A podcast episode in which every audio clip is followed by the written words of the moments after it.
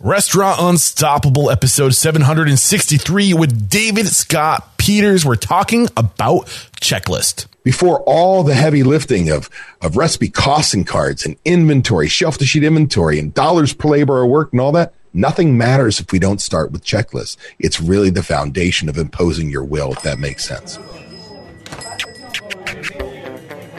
Are you ready for it factors, success stories, failures, and bombs of restaurant industry knowledge?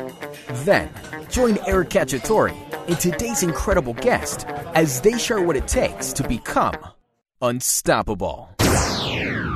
Not all of us were created with that creative bone in our body. We just don't have that artistic ability. I'm definitely one of those people. So when I need some creative work done, I look to 99 Designs. 99 Designs, whether you are looking to get your business online, strengthen your social media presence, or if you're exploring a new way to engage with your customers, 99 Designs, they have a creative solution for you. So to learn more right now, I suggest heading to 99designs.com slash unstoppable. When you use that link, you'll save $20 off your first design contest. Again, that's 99designs.com slash unstoppable. What are you doing right now? I'll tell you what you're doing if you're in the market for a new POS. You're headed to toasttab.com slash unstoppable to set up your own demo, and you're going to find out why it's the most recommended POS on the show by a landslide. Guys, if you use my link, not only will you get the incentives that Toast is offering you by using the link, I'll also share my commission with you. I'll split my commission with you 50 50 after taxes. That's about $2,000 so I'll send you a check for $1,000 to say thank you and to help support you during these weird times. Again, head over to toasttab.com slash unstoppable. This episode is brought to you by Seven Shifts. Seven Shifts is a modern labor management platform designed by restaurateurs for restaurateurs. And Seven Shifts is trusted by over 400,000 restaurant professionals because it gives you the tools you need to streamline labor operations, communicate with your team, and retain your talent. And because you are Restaurant Unstoppable listeners, you get three months absolutely free. Get started at www.sevenshifts.com slash unstoppable. That's the number seven, S-H-I-F-T-S dot com slash unstoppable to get three months of industry leading labor management for free. What's going on, Unstoppables? We have a great workshop recorded for you today. Uh, this workshop was recorded a few weeks back uh, with David Scott Peters live in the network. Uh, and David does it again. I don't know if you guys are familiar with David. This is, I think, his fifth time on the show. Every time David comes on the show, he just crushes it. Uh, he is just so well spoken. He has delivered these workshops, these speeches, just so many times that he has gotten so good at articulating best practices and just really driving home points in the significance, the importance of doing the things we discuss uh, in your business. Today, we're talking about checklists. Uh, and David is in the network now. So if you are a fan of David's and you want to collaborate or connect with other restaurant owners who are using David's practices, uh, what he he he teaches at davidscottpeters.com. Uh, and if you actually just want to connect with David, he's in the network. You can go to Restaurant Unstoppable Network right now. Join the private David Scott Peters Consulting Group, which is his own group uh, where we're going to be storing and filing and documenting all the conversations, past and future conversations I've had with David, all right there. Uh, and you can just, you know, I mean, David can't make himself available to all of you always, but you can connect with other restaurateurs who are using what he teaches and implementing what he teaches in their business. And you can share these best practices and support each other around his material. That's the idea. Plus, through the network, you can set up a one-on-one discovery call with David to see if he is somebody you want to hire full-time, not necessarily full-time, but you know, like he will be your consulting guy. He will work for you. You can find out how to to get him on your team by going into the network. And here's the thing, if you use my links, if you go through the network to connect to connect with David, you're going to get the best deals out there. And this is something I want to start doing with my experts, with my preferred vendors. And by the way, to be a preferred vendor, you had to have been recommended to me. You had to have been, you've had to come onto my, my radar organically. Um, and that's kind of what we're doing. If I'm opening a restaurant tomorrow, these are the people I'm going to, to help me. Uh, if I had an unlimited budget. So that's the idea. And I know that you're getting the best deals because David is going to pay me a commission, $2,000 for every new client he signs up through Restaurant Unstoppable Network. And here's what I'm going to do. I'm paying it forward. I'm splitting my commission just like I did with Toast. I'm doing it with Dave. I'm going to give you guys a thousand dollars back. So he knows that if you come through my network and you sign up and he ends up becoming your coach, uh, that he is going to split my commission. He's going to pay it for. He's going to give you a thousand dollars off your services because I just believe that you got to give before you get. And that's my, that's my strategy. That's my game plan moving forward. And I want to give as much as possible. So head over to the network, be a part of the conversation. If you were in the network, you could have joined us live for this conversation. You could have asked your questions around checklists directly to David. That's the, the significance of being in the network. And also, and I'll wrap it up after this thought, but I want you guys to know that I just, this is big news. I just closed a deal with restaurantowner.com. They are going to give you six months free access to restaurantowner.com and their e-learning platform for up to three managers and 30 employees to get your, your material, your, your learning material, your, your training material on their platform to create systems and processes around your training checklist, if you will, around your training. Uh, so incredible deals right now happening in the network, but you got to be in the network. And I'm telling you right now, if you were to sign up for the network, you would have literally, literally thousands of dollars coming back to you if you if you use our preferred vendors and you use our preferred tools. Uh, it pays to be in the network. All right. So with that said here's the conversation with david scott peters all about checklists. He's gonna blow you away so with excitement allow me to welcome back on the show i think I, I lost count i think this is the fourth or fifth time david scott peters my man david are you feeling unstoppable today Absolutely unstoppable, my friend. Yeah. So, I mean, David, you've been in the, how many years have you been in the industry now? Not to date you. Well, I always, I, my standard is 30 plus years, but by goodness, I'm getting close to 40. I am Jeez, OLD, started washing dishes under tables. So I love it. And in 2003, I mean, you grew up in the industry. Your parents owned restaurants, right? You grew up in the industry. 2003, you pivoted to start teaching independent restaurant owners uh, the skills and knowledge you have. Um, you went on to to develop the Restaurant Systems Pro. Am I saying that? It was Restaurant System, no, Restaurant Expert. Yeah, well, when, when I started, it was the restaurantexpert.com and it was yeah, Smart Systems Pro. And, and back in, gosh, June of 2020, right? It's only yeah, been, no, and, uh, 2019. 2019. It's been almost two years. And um, my business partner and a group of members bought me out. So there you go. And now you're, you're now doing what you're doing. Systems Pro. Yeah, now you're doing what you're doing for yourself at davidscottpeters.com. Just out there uh, sharing your knowledge. Um, so pumped to have you here. Today we're going to be talking about checklists. Checklist 101. I've had the the the I had the privilege of going through this slide deck before today's conversation. There's some great information in today's chat, and I really cannot wait to pull back the layers and to continue to make an example of you and to share your knowledge. But let's get that motivational, inspirational ball rolling with a success quote or mantra. Dave, what do you got for us? Well, the way I grew up, my father had a phrase that says, ideas are cheap. It's the people who put them into action are priceless. Nice. So you can have all the ideas in the world. If you do not take action, it does not matter. Dude, I love that. It's it's a great way to get this thing started, and we're gonna give you guys some some information, some some tools you can put to action in your business today uh, to really you know give you that quality of life that you guys deserve. So um, let's just get right into it, man. Take take over. Uh, I don't know if you want to share your screen now and just get right into yep. it. Uh, and we'll hold on, guys, because Dave's gonna take you for a ride. So basically, we're going to talk about checklist 101, and this is the beginning of imposing your will without being there. That's the critical part about this is truly making sure that how do we compete with the chain restaurants? Right, Eric, we, we sit there and we say, how do chain restaurants, like my son worked for Yum Brands when he was in high school. Uh, they have Taco Bells and Pizza Huts and so on. They have 14,000 restaurants around the world. How the hell do they have 14,000 restaurants yet? Some of us as independent operators have the one store. And, you know, here we are. Here's my cell phone. You're, you're, uh, you're going to be on this watching. We're going through and somebody text messages, where's the plunger? And you're like, what do you mean? Where's the plunger?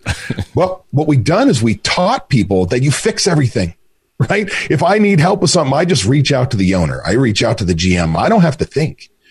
And the truth of the matter is, checklists are that foundational system. And we're going to talk about that, that before all the heavy lifting of, of recipe costing cards and inventory, shelf to sheet inventory and dollars per labor hour work and all that, nothing matters if we don't start with checklists. It's really the foundation of imposing your will, if that makes sense. Absolutely. So, all right. So what we're going to cover over the next you know, 45 minutes an hour or so is the importance of systems. We're going to talk about how you don't fall victim to a disease I call common senseitis. And then literally step by step by step, how checklists are going to change your life. That uh, we're going to break that myth of checklists don't work. Because I can't tell you how many restaurant owners I've talked to, managers go, Oh, we got checklists. They don't work. Nobody uses them. I can't get them to use them, dot, dot, dot. Well, we're going to talk about how leadership's important to that, but it is really critical to our success in here. Mm-hmm. So now, Eric, to start off, we talk about systems. I'm the systems guy. I mean, that's that's what I've promoted. I'm the restaurant systems expert. That's what I've been doing since 2003, helping independent restaurants. Again, growing in my family's restaurant and catering business all the way through to where I'm coaching independent still to this day. And the fact of the matter is, to be successful in the restaurant business, you've got to have three skill sets. We start off, we got to have our qualitative skill sets. That's the, we know our business because we walk the circle. Tom Peters, who is no relation to me, old people remember in the 90s, he wrote all these management books and they talked about management by wandering around. You know your restaurant because you walk the circle. You place the order, you check in the order, you write the schedule, you make sure people are uh, on time. You teach them how to do something, you scold and make sure they do it right. Like you know your business because you're in there all the time and mm. you see and touch. And so when you see something done wrong, you can impose your will and say, Hey, you got to make that change. Yeah. Well, experience is extremely important and we can almost never replace that. But the truth of the matter is we need our quantitative skills, the numbers. Like if we don't have numbers, how do we know what success looks like? For instance, I'm sure in, in the 8 million guests you've had so far, I'm like, you are prolific in inviting people and, and getting great information. How many people said, oh, well, your food cost supposed to run 34%? Where the hell that number come from? Right. Oh, it came from TV, all the, the chefs on there and their shows and whatever. It's come from the National Restaurant Association where it's a, the average full service restaurant is a 34% food cost.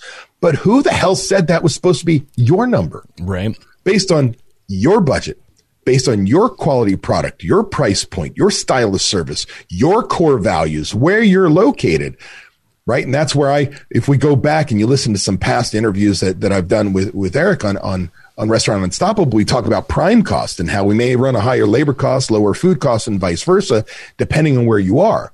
So you can't run off a national average. And, and because we get in trouble, maybe your food costs based on your menu being tacos and, and rice and beans, you should be in low 20s, but you're running a 34%, patting your kitchen manager on the back. Great job. You're losing thousands of dollars. Vice versa, you you have a steakhouse and you should be running a 34, 38, let's say 38% food cost. But you're like, I need 34. And all of a sudden your chef has to buy shitty product and mm. reduce portion sizes and screw the guests in order to keep his or her job. And that's not what we want. So you got to have the right numbers. And that's where budgeting comes in. Then last but not least, you got to have solid training.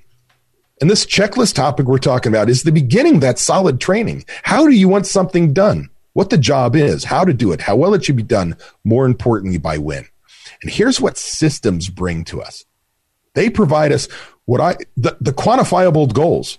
Because when we have that budget, we know what food costs we need to hit. Well, now we know, hey, we need to reduce our food costs three points. We're going to implement the key item tracker, waste tracker, restaurant checkbook guardian. We're going to give up ordering without giving our budget. We're going to start working on recipe cards. And month four, we're going to have a new menu and we start to move things down. So with systems, we have quantifiable goals, but we have trainable results because all those things, when you create your plan for success, you determine what you're going to do next.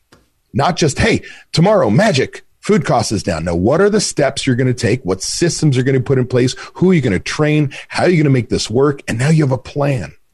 But here's my number one reason why I love systems, Eric. It takes the personalities out. I mean, bottom line is it takes the personalities out. I don't care if you're a bullying manager, rules written by me for you to follow. You know, don't, don't let the door hit in the ass on the way out if you don't want to do it my way. Or you're a jellyfish. I think we've talked about this in the past. I don't know if you remember what a jellyfish manager is. It's that brand new manager. You know, you you spend all this time to talk that bartender, that server, that cook to becoming a manager. Don't you want to be manager? No, no, no. Yeah, you do. You'd be great. And you talk them into it. And then all of a sudden, they're like, I was a bartender just yesterday. I'm friends with all the bartenders. Heck, we still went out last night, got hammered. I throw up in one of my buddy's cars. There's another bartender. And the next morning, I'm like, hey, you got to do your side work. And they start laughing at you. You're like, what are you kidding me? You were the guy who just threw up in my car.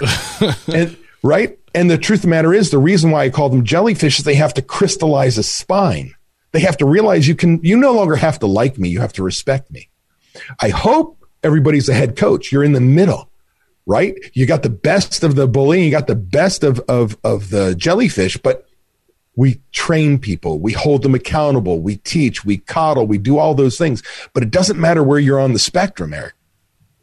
You either did the job or you didn't. So uh, you either I, followed the checklist or you didn't. You I want to. I, I, love what I love what you're sharing with us. But uh, uh, real quick, um, I, I, know a lot of people listening to this must be thinking to themselves, but personality, like we we want our person, our, our employees' personality to shine. We want all this stuff to come out. So I mean, I feel like you're kind of getting into that now. That just because you want to focus, and I can't help but remember these words that you shared to me the first time you were on the show. I think it was uh, going back to like episode 147 or something like that. You said that you want to create people, you, you don't want to create people dependent organizations. You want to create system dependent organizations. And that, and that's where people get in trouble. Most, most restaurants are people dependent organizations. So, um, I mean, th- these words are going through my mind, but how do you, how do you find that balance of personality and system before we, we move on? Bottom line is I'm going to hire personality first. Okay. In fact, I can, you know, because I, I tell people, I, you know, I can teach, I can teach a, uh, anyone to count out a bar drawer. I can t- I teach anybody to follow sanitation checklist. I can follow, uh, teach anybody to count inventory accurately on time and do all those things. What I can't teach you is how to smile. Mm. I can't teach you to make sure you're a culture fit. See, the number one thing we want from people are they a culture fit? Because that's what this is all about. The systems really are easy. But so if I've got the wrong people on my team, if they're not customer focused. So you could be fine dining and say you've got to be very formal. We don't do a lot of chat. We do this at the other. You could be a sports bar and hey, you got to be able to sit down and, you know, throw it down and there may be some off color jokes and so on. You can't be offended that, right? You got to fit the culture of the business, the culture of the company and, and what that business is like. But here's the deal the systems part don't make you and kind of here's the what we go is we worry about oh is this going to make me corporate and sterile what the hell does that mean, Eric? Right? No, it, it soulless is what comes to my mind. But yeah, go go ahead. Yeah, all we're doing is we're raising the bar. We're saying here's what we expect from you. Yeah. As long as I train you what your job is, how to do it, how well it should be done. More importantly, why win. I don't take personality away from you. I make everything fair. Everybody's yeah. judged. Everybody's held accountable to the same set of rules. Yeah. And that's it. And that's actually, I guess to tell you this way. People always say to me, David, employees don't like rules. I say bullshit. They love rules. What they hate is the inconsistency in management enforcing those rules. Yeah. Yeah, that's no, for sure. we run into and, trouble. Yeah, and uh, so at the core of your answer, when I asked like, how do you find that balance between personality and system, is you you check that that personality box from day one. That you you put filters in place that when they get to the point when you're teaching them the sisters, you're the systems, you already know that they meet the cultural fit. That box has been checked. They're they're there because the personality is there. Now you're giving them the systems. Now you're becoming dependent on the systems, not necessarily the people. That's right. Like, you know, some of the, the best chain restaurants in the world when it comes to culture might be like a Chick fil A. Okay. Like you go through this arduous uh, interview process and you must be a culture fit or they will not give you the job because, you know, their whole thing is, Hey, you know, you know, how may I serve you today? What can I do for you today? Yeah. And it, and, and you just, you can't train that, right? Gotcha. You can train the process of it, but you either are a giving and caring person or you're not. Got you. All right. Thank you for, for rounding that off and answering that question. You, no problem. It's perfect timing because that's yeah, exactly yeah. where I was going. Go. Awesome. Awesome. I love it. So bottom line is when you have got your systems in place, we do take that personality out. Just like you said, you either did your job or you didn't. Gotcha. See, a lot of restaurants where you started that, that, that, um, idea was a lot of restaurants spend so much time and money on a person and often we've got a kitchen manager, we've got a manager type that as an independent, we've invested all this time and money into. And they're the only ones who know how to order. They're the only ones who know how to schedule. They're the only ones who know how to fix the POS system when it goes down Friday night. They're the only ones who know how to do, they only, only, only. And we sit there and go, gosh, they've changed. They're no longer a fit. Uh, maybe they're having trouble at home. Maybe uh, I'm just growing and I need more out of my people and they're no longer doing what I need them to do. And we're like, I got to get rid of them, but I can't. They're the only ones who know how to. They're the only ones who know how to. They're only ones who know how to. And all of a sudden you go, that's not, that's not a good place because when you lose that person, you lose all that knowledge. Yeah. Instead, when I have a system, a process, a way, when that person moves on, I have other people trained on that system, that process, that way, which is, by the way, whose way, Eric? My way. Yeah. You, the owner. It's your system, your process, your way, because there will be people who move on, move in and out of organization because they don't own the place. Yeah, and But that's exactly there. yeah. They do a great job. and that's awesome. exactly what we were talking about with creating system or people dependent operations, not system dependent operations. And most of the time, it's it, it- most. I would say the majority of operators never even get to the point where they can recreate themselves and others and be dependent on somebody else. They never even make it to that point because of how much time and energy that takes to bring somebody up to your level. If you don't have these systems and processes and this training in place, you're literally just teaching them all you know, and like they're they're absorbing you through all like ob, ob, osmosis. Is that the word? Is Osmosis. osmosis. Yeah. We Like- didn't need the B. Leave the B out of there. but keep going. I'm, I'm loving this, man. No problem, man. So now, what else do systems do? They define your standards. They cultivate your culture. They enforce company standards and they allow you to hold people accountable. We're going to focus today on defining your standards. We'll talk a little about accountability, but understand that systems really define your culture and your business. And while I'm the systems guy, the truth is a lot of the stuff I teach, like checklists, are simple. They're easy, but they change your company culture and that's hard. It's getting people to actually do the simple stuff. I'll give you, for instance, to, to two systems that are the easiest to put in place all day long that can have a huge impact are a waste sheet and a key item tracker, which key item report, which prevents thefts and stops dumbass mistakes. They're clipboard systems. They're the two hardest systems in the world to keep in place because it requires a manager to inspect them every single day and ensure they're being used every day. Mm.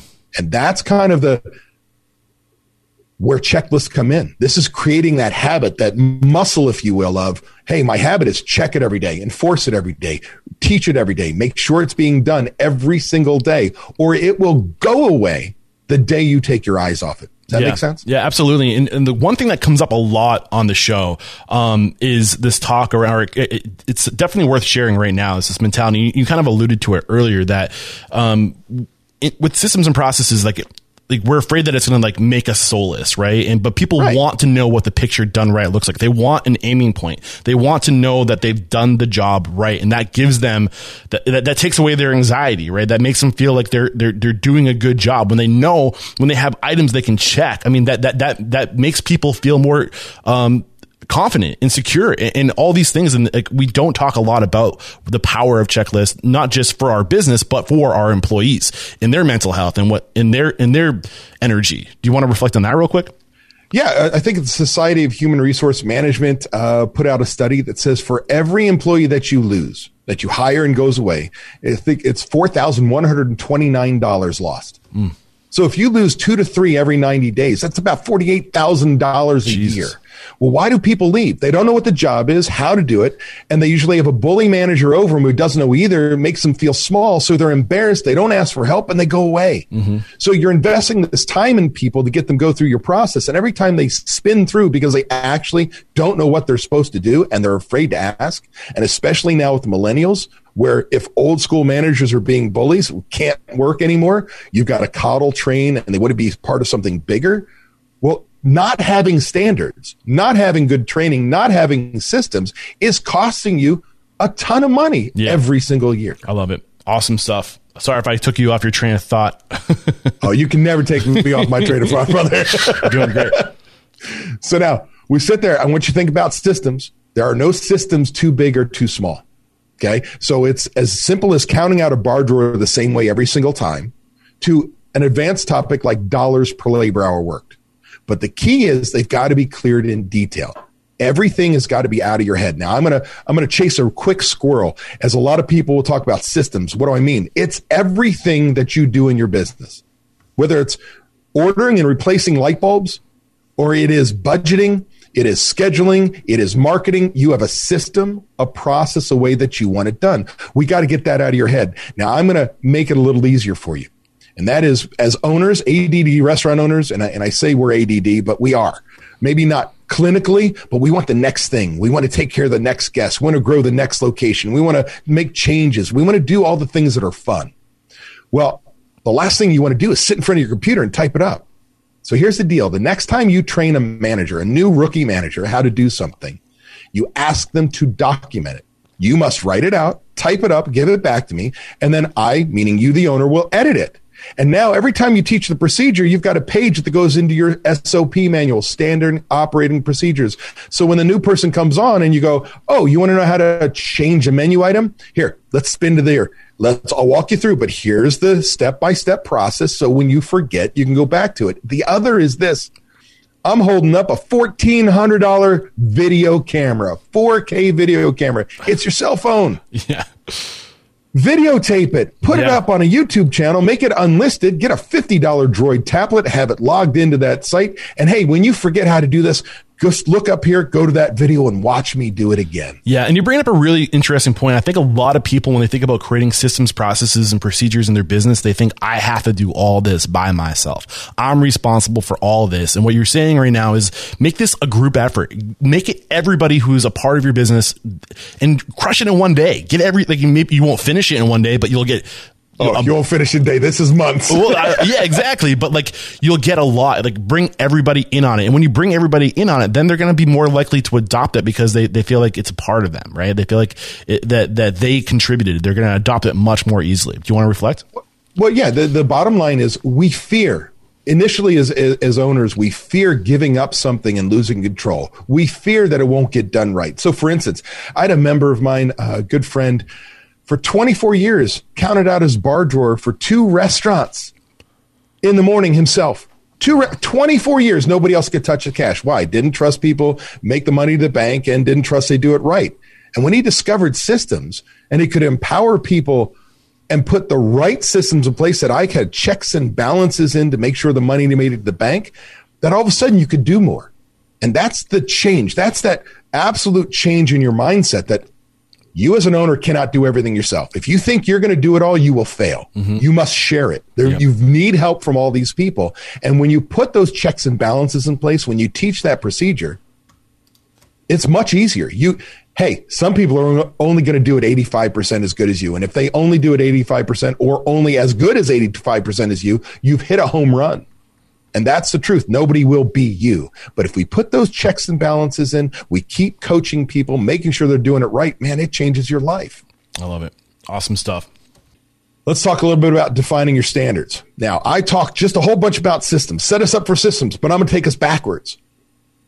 truth of the matter is, you got to do restaurant 101 first.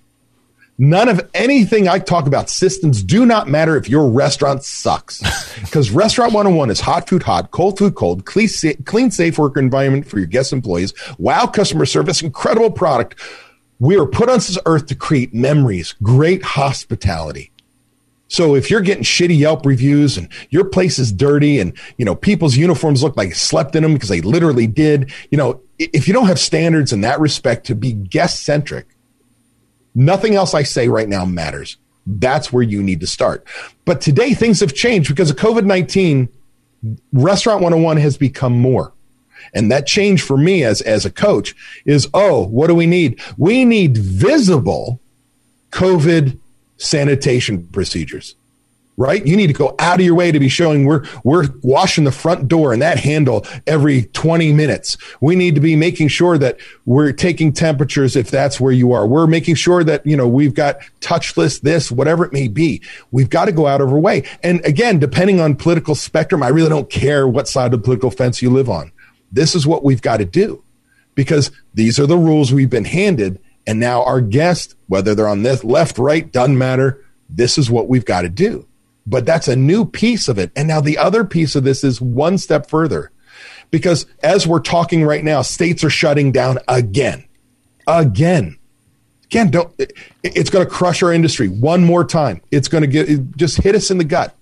But now we're pivoting back to to go. We're pivoting back to third party apps, deliveries, all those kinds of things, which means We've got to look at limiting our menu and only making sure those things that we can produce will be just as good when they get it home. You can't go full menu. Now it's going to reduce costs. It's going to make us reduce labor. It's going to do all these positives for us. But the biggest thing is when it comes to restaurant 101, that what we make to, right in the restaurant, when it gets to their house, their house doesn't look like shit.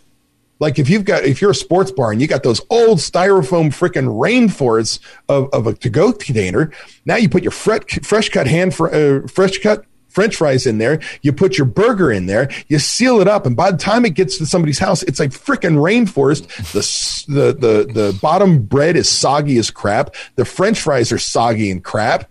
And you go, Hey, I, I can't do that. I need to change my to go packaging. Those fries have got to go into a paper bag, and I've got to get the burger and put it into a you know uh, maybe a recyclable paper container that has foil around it, kind of like you know um, whatever I've got to do to make sure it gets there and it's better quality. So restaurant 101 has truly changed for us, but that's our number one priority. Does that make sense? It absolutely does. And uh, I mean, it's funny because like one of the biggest lessons, like when people ask me about like what to do for COVID-19, I'm like, everything that you should have been doing before it's like all the, all the trends that were happening before COVID 19 are just expedited. Magnified. Just expedited. So, like, you know, I, I, think that the second wave, if there is a second wave, which this sounds like it's already happening, we're going to be able to transition to it much easier. But uh, thank you for pointing that out and bringing that. We hope so. I yeah. mean, the, the tough part is we started getting used to bringing employees back and opening our dining rooms and so on. It, it's it's man, it's it's tough. But I'm just to chase that squirrel one step further the goal right now is to stay in the herd. Mm-hmm. The fact of the matter is, we know there are two vaccines hidden. We, I figure by this summer, that's when things we turn the corner. Now we'll probably still be wearing masks into 2022, but the summer will, things will start to open back up because as we get people vaccinated and those things change, we can get back to some sort of normalcy. So right now, the next six months, we got to do what we can to survive, whether that's lose a little bit right? Lose slowly instead of gaping dollars out the door, or we can make some money. The fact is, systems are critical to you right now. Mm-hmm. Can't go back to your old way of inefficient ways of doing things. Absolutely. Right? Love it. Okay. So now, once we finish with the restaurant 101 part, now we get to checklists and cash controls. We're still not to the big systems. Even, you know, again, counting out a bar drawer as simple as that is to key item reports, waste reports, inventory, does not matter. Recipe cards, those don't matter if we don't then change our culture to a culture where the details matter. See, if you can't get a manager to follow a checklist, what the hell makes you think you're going to get him to wake up on a Sunday morning going, some bitch, I'm excited to take inventory accurately on time today? Yeah. So I, I want to use myself as an example right here. I 100% agree that details matter. What if you're not a detail oriented person? What it, like what advice you have for you know sometimes we're just cut from a certain you know fabric. We have certain strengths, we have certain weaknesses. And I also, I also tend to lean towards you should lean into your strengths and surround yourself with people that, you know, make up for your weaknesses or but 100%. but but what what's your advice for for somebody like me who's not detail oriented, uh, but recognizes the significance of it? How do you how do you work easy that into answer. your culture? So such an easy answer, and that is this: when I was about so I started in 2003, so probably two three years into it, I realized I was beating my head against a wall and just owner, you need to change. Owner, you need to change. I'm like, owners aren't going to change. I can get them to learn the task. By the way, I'm a systems guy. I'm the numbers guy. I'm not naturally that. Those are learned behaviors for me. So I know you can learn them. But I also learned the key is that you have to have one person on your team that I call the implementer, somebody who gets shit done. Mm. Because as an ADD entrepreneur, again, that's, you know, it's a loose term for me. You like the, oh, I just learned this thing. Dave Scott Peters, we're going to do checklists, da, da, da, da. And then you get bored and you move off and then they go away. Nobody uses them. Mm-hmm. When you have the one person that gets excited with you, but actually executes the damn checklist, creates them, trains the managers, helps hold them accountable, that's the critical piece. And it doesn't have to be a manager. If maybe you're not a restaurant that has management, maybe you're a small pizza place and you've got supervisors, just one key employee can be just as effective as one salaried manager who helps you get shit done.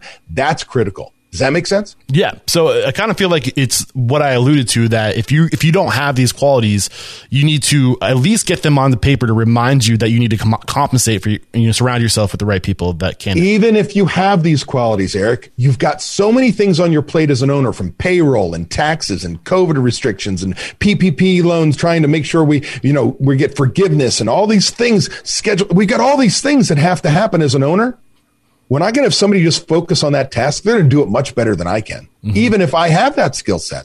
So you need help. That would be the message that I would deliver. Yeah. Um, and I might be getting ahead of you. And if I am, just correct me and tell me to wait. Um, but you mentioned something like once you go through all of this effort to create all of these things, how how do you make sure that they don't they, i think people will often this happens they, they they make the systems they're running strong for a month or two and then they take their eye off the ball and all of a sudden like they start to drift away i mean i think that's probably going to come later in the, the the, the conversation yeah we're going to talk a little bit that's okay. that's going to yeah. be towards the very end we can talk about accountability so yeah. if we don't do it remind me because that's going to be cart before the horse yeah because uh, that is that is exactly it mm-hmm. how many yeah. times have you created a system and then, oh, it won't work. Our restaurant's different. What do you serve with a freaking limp?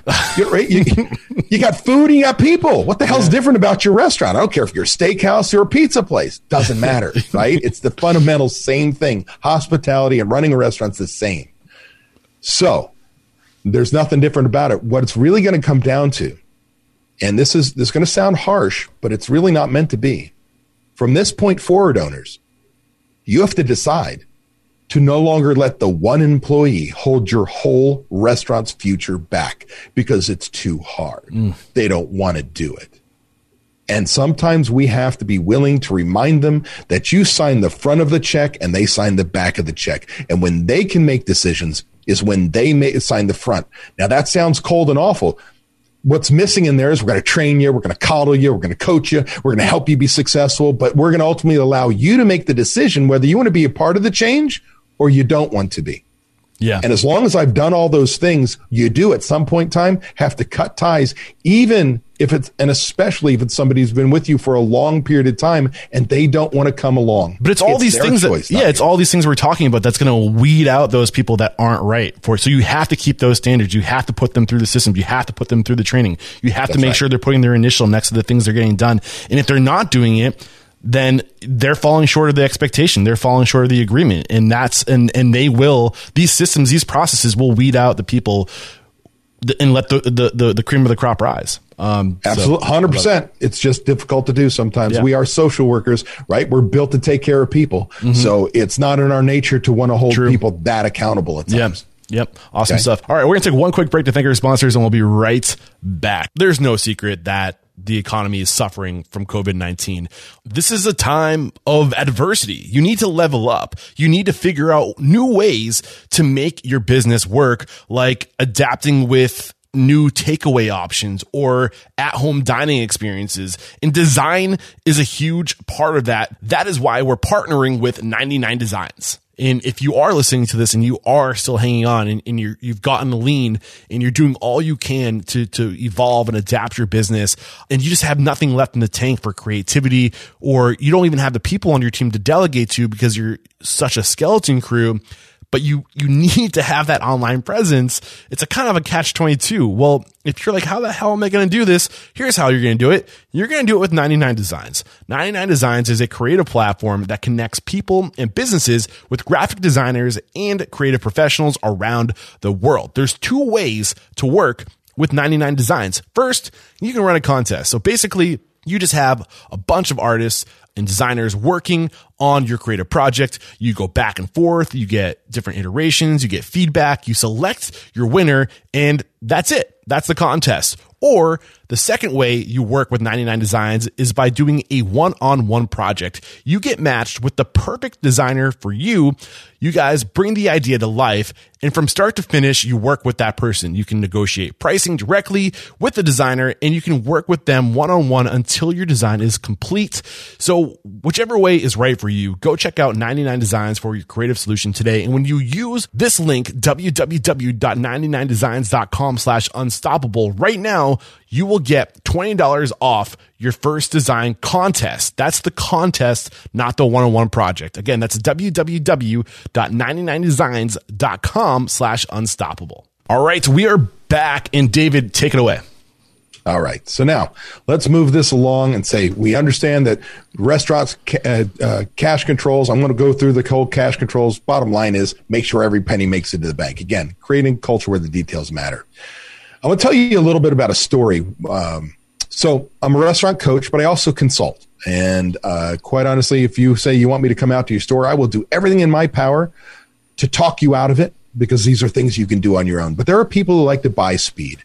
And many years ago, it's got to be now 14, 15 years ago, I was on the ground at a restaurant in Nashville, Tennessee called Nero's, Nero's Grill.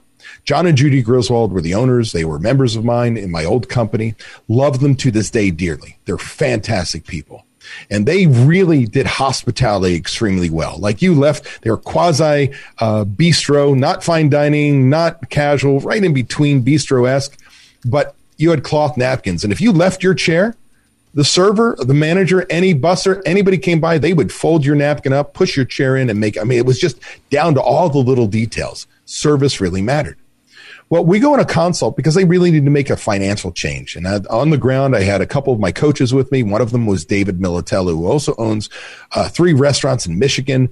An incredible guy, love him to death. And um, here we are on the ground.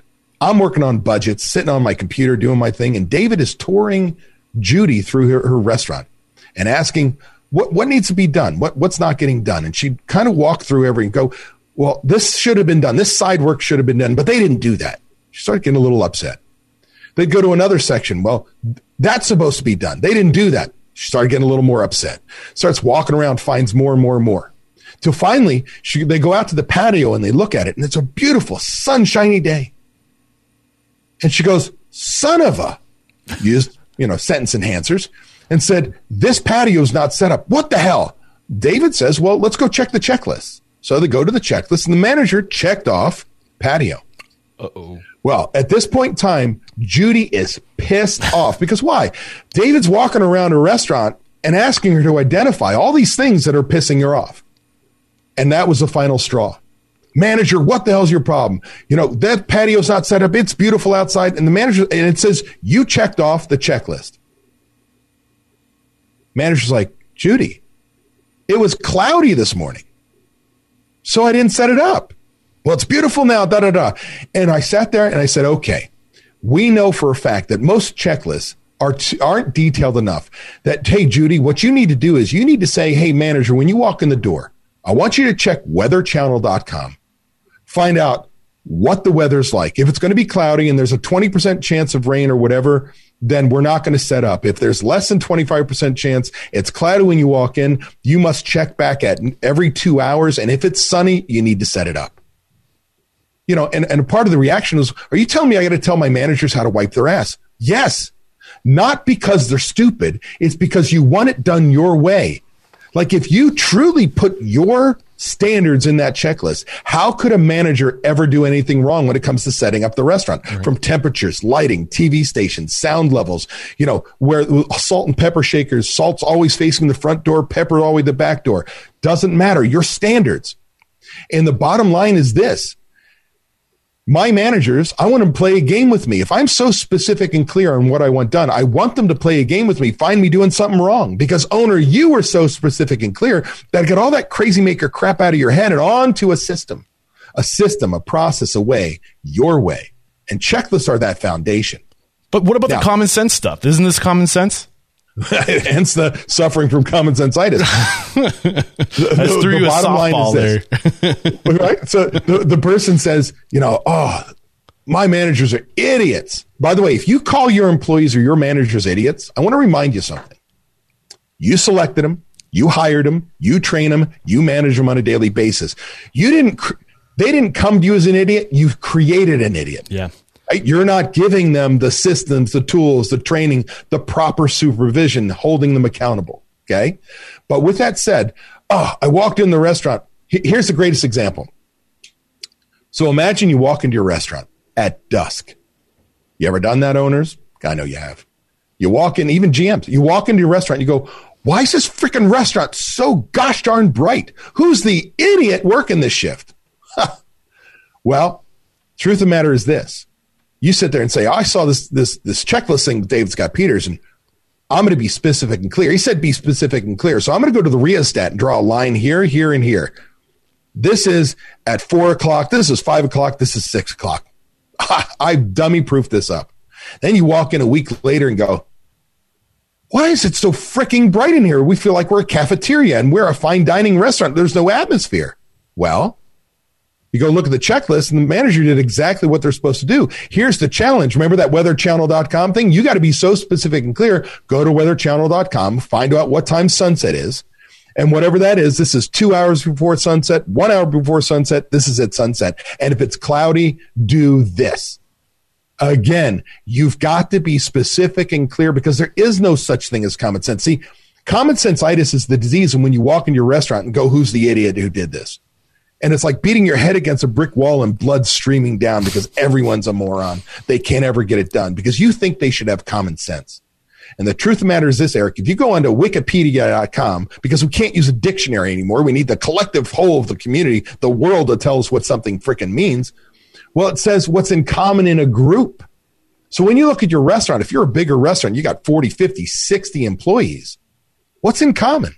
We're all different races, nationalities, education backgrounds, economic stature, Experience. ages. Like you go prejudice, all these different things that are in our heads that clouds everything. Well, that makes us different. And I would say to each one of you, as I look down, did you and I have the same experience growing up? No. Where where are you from? The country, the world, the region, right? Education. Uh, you know whether you had money growing up, didn't have money, so on and so forth. And it so what's common sense to you is what's called a common experience. So if you're very different upbringing than I have, then we we're going to have very few things that are common. That's mm-hmm. common sense. What's in common in a group, and the more diverse from age to whatever of your your employees, your common sense is way down. Like you want to you want a, a, a an 18 year old kid in the in the dish pit to have common sense. Well, they haven't even learned their life yet. And they don't know, they don't have the same life experiences. So you have to teach them exactly what you want done, how you want it done, you know, how well you want it done by when. That's critical. And that's where checklists come in. That's where all your systems come in. There is no such thing as common sense because if we did that, then I wouldn't have a I wouldn't have a business because I treat everyone I talk to like an idiot. Don't you know you're supposed to have checklists? Don't you know you're supposed to do this? Don't you know you're supposed to have recipe cost cards? Don't you know how to put it together? Don't you? Don't you? Because that's my experience. What's common is what we have that's the same. So as you think about that, go, of course people don't have your experience.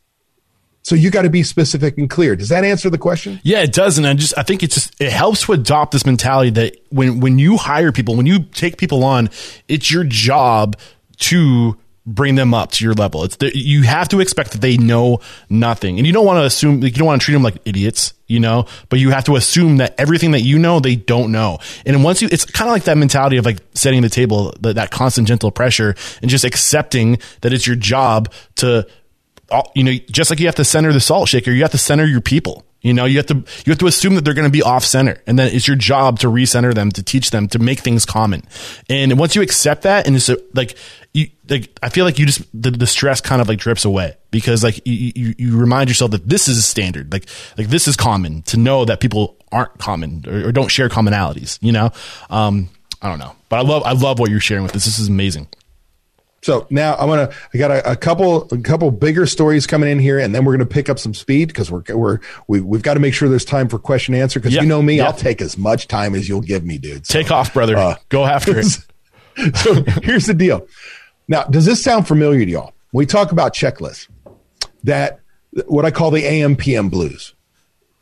You're the morning manager, owner, don't care what. You walk into the restaurant, and as you walk in, oh crap they didn't take the trash out by the the server station one. And then you start going in to unlock the the lock-in cooler and the freezer and go son of a bitch there's still two bus trays full of dishes here. Oh my goodness they didn't they didn't clean the grill. And you go through and once you find two three items you look for six seven eight nine you're pissed off. You are so pissed off because you realize you have to complete last night's side work. All those employees went home and didn't do their side work, left it for you to do. You've got to close the restaurant down before you can start your morning side work to open the restaurant and you're freaking behind the whole day. Your day is ruined from that moment. Does that sound familiar to anyone? That you've got this, now we have this culture problem, the AM, PM bullshit. Oh, those nighttime people, they never, da, da, da, right? And the truth of the matter is, we can't have that. We need to impose our will without being there. We need to have checklists to make sure that everybody, there's opening, closing side work is followed exactly the way we want it done, and that there's a manager that will hold them accountable. Now, I, am assuming everyone has felt that feeling, right, of walking in. So, oh, yeah. what do we've got to do? Why didn't it work? Oh, David, we had checklists. Well, number one, your checklists suck. I'm going to tell you that right now. They're not detailed enough. And I'm going to show you exactly what I mean in a moment. The second is you're holding the wrong people accountable. So when I'd go out on consults in my old life, my past company, I'd walk through restaurants all the time and I'd find all these things wrong. And I'd find something and I'd have a manager or an owner say, Hey, the server didn't do this the other night. I said, Great. What'd you do? I wrote them up just like that. I wrote them up. I said, Great, you wrote up the wrong person. I want to ask you all one question. Why do we have managers in the first place? To ensure the process is working. Is it the line employee's fault they didn't do their side work or is it the manager's fault? It's the manager's fault. Say what you think about this. If we're a full service restaurant, we got server banking. We usually have somebody who's a senior server. It's, the, it's just somebody who's been there longer. They don't get paid more. They're just usually the last one cut and they sign everybody's sign work off. So when I, I'm first cut, I run my server report, get my money. I go to the senior server. Hey, will you initial my server report that my side work was done? Go to the office. Manager goes side work done. Yep. Okay. Have a good day. See you later. Until the senior server walks in, the manager goes, Hey, is everybody sign work done? You betcha. Great. See you later. And then when we go put that bar drawer in the liquor closet and we start seeing those things didn't get done, what do we do? We hit the alarm, lock the door, go home. Next manager walks in the mornings pissed off. Well, the truth of the matter is, here's what I'm going to tell you. I'm not writing up the line employee. I'm writing up the manager. And I will only write up a manager once. They're either so embarrassed they're going to toe the rope or they're going to go find another job. Either way, I win. Believe it or not, I'd rather run short staffed than have the wrong people on my team fighting the changes I need to put in, especially when they're this freaking easy when we talk about checklists. But here's the deal. So now, when that senior server goes through and comes into the office, and you let that senior server go home and you see side work is not done, manager, you have to complete all the side work that was not done because your job is to change our culture in our business to close to open, that we will close every shift 100% ready for the next shift to come in, whether it's AM to PM or PM to AM. We're going to hand off a restaurant 100% ready. And when we can trust each other as managers, when we know we can walk in, man, you have better managers, you have better employees, you have a better day because your restaurant is running smoothly based on your standards. And so I'll give you an idea we've got that senior server now comes into your office. I'm going to say you're all now from the state of Missouri. Why? What's on the license plate? It's the show me state. Hey, senior server, everybody's side work done? Yep. You betcha. You say, great. Show me. Now get up off your ass and go look. Nope, that one done, that one done, that one done. Because as a manager, if I did two, three days in a row of doing other people's side work, I, I'm tired. I ain't doing it. So now, senior server, you let them go home, you're going to do their side work. Guess what the senior server will never have happen again? They will never let somebody go home without doing their side work. So by holding the right people accountable, it's not at the bottom of the food chain, it's at the top. That's how we change our culture, closed to open. Does that make sense? Absolutely. And that was my, my question. My follow up question was, where did this whole go, this whole thing go wrong? It sounds like uh, one not having a good enough checklist or maybe two not actually checking the checklist not actually like just taking people's word for it and not walking around not doing a flow uh, but is, is that right is that accurate yeah the, the, the your checklists suck and i'm going to show you how we're going to make those better and it's trust and verify the fact is we just trust blindly and then it goes away the standards fall you know let me show you what i mean so let's say you've got checklists right now and I want you to know they can't be detailed enough. And I'm just told you your chest, checklists suck. Trust me. I mean it. They suck. Put them aside. Don't throw them away. Put them aside. Now, the next thing I want you to do is I want you to grab a blank checklist and give it to your best person in each position to write down what they think the opening and closing side work should be. So I'm going to say something nobody on this call can ever say. If you're listening to me right now, these words can never come out of your mouth. I don't run a restaurant anymore, so I can say it because why? It's about to be discriminatory, meaning anybody who's qualified to do the job can do the job. But I'm going to take you my experience. When I was a bartender and I worked the day shift, I would make 20 bucks. Hated it. Johnny, long blonde hair, beautiful young lady, love, great personality, smart as a whip, awesome. She'd make a hundred, $150 during the day. So in typical eh, fashion, most restaurants have a female bartender in the morning. It needs to be because they're the most qualified person, not because. But why do I know? As a as a bartender, I didn't make any money in the day. A, a female bartender made money. Okay, you can't say that.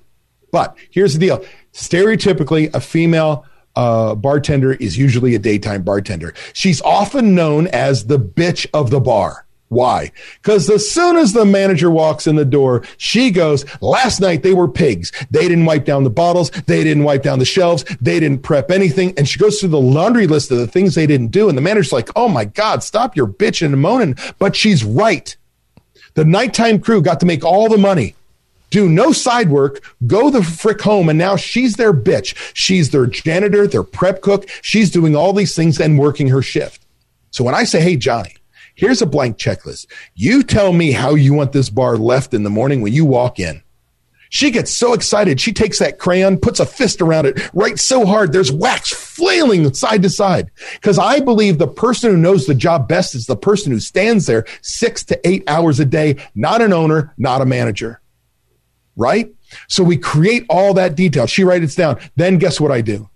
I grab another checklist, blank one, give it to another good employee in each position, opening, closing, side work.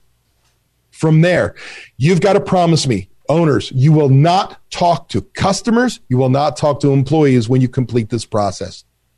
I want you to grab a yellow pad of paper and a pen. I want you to stand outside the front of your building, walk all the way around your building, go in the front foyer, look at everything, go into the everything from the mop sink to the scuppers to you name it. And I want you to write down everything that pisses you off. Oh, these morons, they don't ever take the tape down. Oh my gosh, there's handprints. I can't believe this is dirty. Look at this slime. Da, da, da. Go through it all. You will be pissed off. I'm asking you on purpose to go find everything that pisses you off. Write it down step by step by step, every one of those things. Now, what we're going to do is we're going to take that yellow pad of paper, your old checklist, and the two new checklists by position that we got from our employees, hand it to one of my managers and say, put all of these things together in the right spot. These, all these details must be covered on a daily basis. And then, Eric, you've been in the restaurant a, a long time, restaurant industry. Have you ever been a part of a cleaning party when you were a line employee? Yeah. Hell yes. Let me ask you a question. What the hell is a cleaning party? it's usually oh, let's ignore let's ignore cleanliness standards until one day you walk in as an owner and go, holy shit, this is a dump, and we bring everybody in on minimum wage, pay them, buy them pizza, have fun and games, and we clean the restaurant. So guess what, Eric? You get to have one more cleaning party, one more, because here's the deal: when I have these checklists and they're to your standard and every detail is, is met and not and not missed every shift will be left to the standard of that cleaning party. Yes that's taking pride in your business you show that you care that much about that your restaurant will be to that standard every day then they'll care about plate presentation they'll care about uh, you know quality they'll care about portion control they'll care about the guest experience it's the beginning of your culture. It's the beginning of all your other systems. All right, right now, anybody and everyone who's listening to this, I want you guys to schedule. I want you to hit pause right now, unless you're live. You can't hit pause. I want you to hit pause and write on the calendar when your last cleaning party is. Put it on the calendar right now. That's my challenge to you. I love this, man. Keep going. All right, fantastic. From here, I want you to understand your checklists are never finished. Okay. It, when you walk into a restaurant and go, how do they miss that detail? For instance, have you ever had a bathroom checklist and the busser or the host or the server and it says check clean, and you walk in and go, "What the hell?" There's water spots on the mirror. There's standing water on the on the counter. There's there's trash on the floor. Well, here's the deal. Have you ever been to one of your employees' apartments to see what they think clean is? That's not your standard, right? You've got to be specific and clear. And I'm going to walk you through that so we can change that checklist every day. So this is going to go pretty rapid with the exception of one slide that's coming up here in, in, in a couple. And that's this. Here's a typical AM server checklist blank manager's initials, uh, employees' initials, time, dates, you know, or sorry, time, initials, and tasks. Well, great. So what does it typically look like? This tangle, uh, tables angled properly. What the hell does that mean? Like, do I have a floor chart in my head and I know? Tell me you have not looked at your restaurant and re- moved the tables after a week going, well, how did everything shift to the left? Right? So if you want tables four inches away from the wall, give them a freaking ruler, right? Or how about uh, roll up bin full? What the hell does that mean, Eric? Is it a different number of like just until you run out of silverware, three quarter full, uh, really full? Well, isn't there a different par level for a Monday versus a Friday night? So you've got to be specific and clear. We've got to make sure that this is not our checklist. This does not work. This is why your checklist, oh, I tell them they don't have common sense. Well, because this is dumb. So I'm going to tell you a story. So I've been speaking all over the country for almost 19 years now. Uh, so if you've been to any major show, odds are you've seen me. And I travel a lot. And back in the day, I would consult as well. Before COVID, man, I was on the road uh, sometimes three, four times a month. And growing up, my wife uh, as my kids were growing up, my wife had to be good cop and bad cop. And I'd go on a road, and while if anybody has any preteens, when they were preteens, she would call me and go, "Your children." Okay. Whenever they do something wrong, they were my children. Just to be clear, I asked your children to clean their rooms. I went in at nine o'clock this morning. I went in at eleven. Nobody had done anything. Your son's playing uh, uh, playing uh, a Minecraft. Your daughter's watching SpongeBob. I went in at two o'clock. and went at four o'clock, and they still haven't done anything. I said, "Honey, they need checklists. They're like restaurant employees. My children do not need checklists. No, I'm telling you, like restaurant employees, you got to show them the standard." And we'd have this battle back and forth. Till finally, one day, I'm in my home office, and I don't know any of you if you work with your spouse, who is my business partner and my partner in life and I'm in my home office and I, I get really focused on the computer screen and I, she walks in my office door and I don't know if she's my business partner at this moment or she's my, my life partner, but I shoot her the, what the hell do you want look? I don't know that I do it, but I know I do it, right? I'm busy. What do you need? Well, I'm already off on a bad f- foot. And she says, you go deal with him. I'm thinking something's wrong. So I get up and I go, honey, what's up? I asked your son to clean his bathroom, and I said you would be up to check him out. Now, this woman never raises her voice, doesn't get angry. Like, this is unusual. So I know not to ask any questions. Take my happy little ass upstairs, says, Hey, Tyler, what's going on, buddy? Mom asked me to clean the bathroom, said you'd be up to check me out. I said, Great. I looked down at the sink, and I tell you, the sink looked awesome. And I shit you not, I looked up, and there's toothpaste spit on two mirrors. I'm like, Wow, what about this, buddy? What does my son say? Mom didn't ask me to do that. See, his idea of what clean was was the sink. I don't want to tell you what the what the the toilet looked like. I don't want to tell you what the trash can looked like. So I say, "Hey Tyler, you got to clean the the mirror. You need Windex." So he runs down the stairs, grabs Windex, and then he unleashes a blue rainforest. I mean, it's just dripping down. I'm just seeing money just going out of my wallet. Hey, buddy, you need paper towels. So he runs back downstairs, gets paper towels, comes up, and now they're the half size, right? So he takes the half sheet and he goes like this, three sprays comes across. By halfway down, he's got literally a blue snot rag in his hand. I'm like, okay, I got to change this. So I go downstairs into my office. I grab at the time a default checklist from my old company, what you see here, and I created a checklist for cleaning the bathroom. Did you know in my house there are 11 steps to creating a bathroom? 11 steps. But look at this tank, lid seat, bowl inside, bowl outside, tank. Oh, by the way, tools. I created a mise en place. What you need to have up there so you're not running up and down the freaking stairs. Here's step one tank. Remove everything from the top of the tank. Oh my gosh, they will they will dust around the books, right? And then we sit there and say, spray bathroom cleaner generously until 50% of all surfaces, top and three sides, are covered in foam. Did I say 25%? Did I say unleash that expensive cleaner? No, 50%. Now here, here's the kicker. Number three, with a scrub rag using pressure, yes, you have to break a sweat. Do not move dirt side to side. Starting at the top, then the three sides, scrub until you get to the bottom of the tank and all surfaces are clean and dry and step by step by step to where you look at the bowl. You're going to spray it 50%, hold it there for three minutes. Don't go watch a SpongeBob. Don't go walk the dog. Like get back in there all the way through how you scrub it till the scrub brush is going in and out of the drain. Are your checklists this detailed and clear? No. And then remember that common sense thing you said earlier, Eric? I was on a consult walking around saying, here's what needs to be cleaned. And I'm sitting there at a table and was a restaurant owner is a pizza place in Philadelphia area. Expletives, like everything's F and this, F and that. And he goes, frickin' bathroom doors warped. I'm like, what are you talking about? We just did a walk through this place. We asked the GM was behind and asked the server to clean the bathroom door. Now it's a pizza place, cheesesteaks, chicken wings, bar. Like, so you know that dive bar kind of gray film on a wooden yeah. door? Ugh. Well, he had that. So she cleaned it. She gra- grabbed non diluted degreaser and steel wool and took the varnish off the freaking door.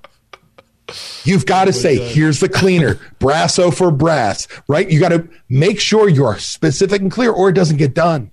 And oh, by the way, look at always the the bottom. When complete, the toilet outside should be shiny, smooth, free of smudges, water spots, and any dirt. The inside of the bowl should be clean, show no water rings or any dirt in the drain. Are you that specific and clear? If you're not, there's a reason why your checklists don't work. Mm. They suck.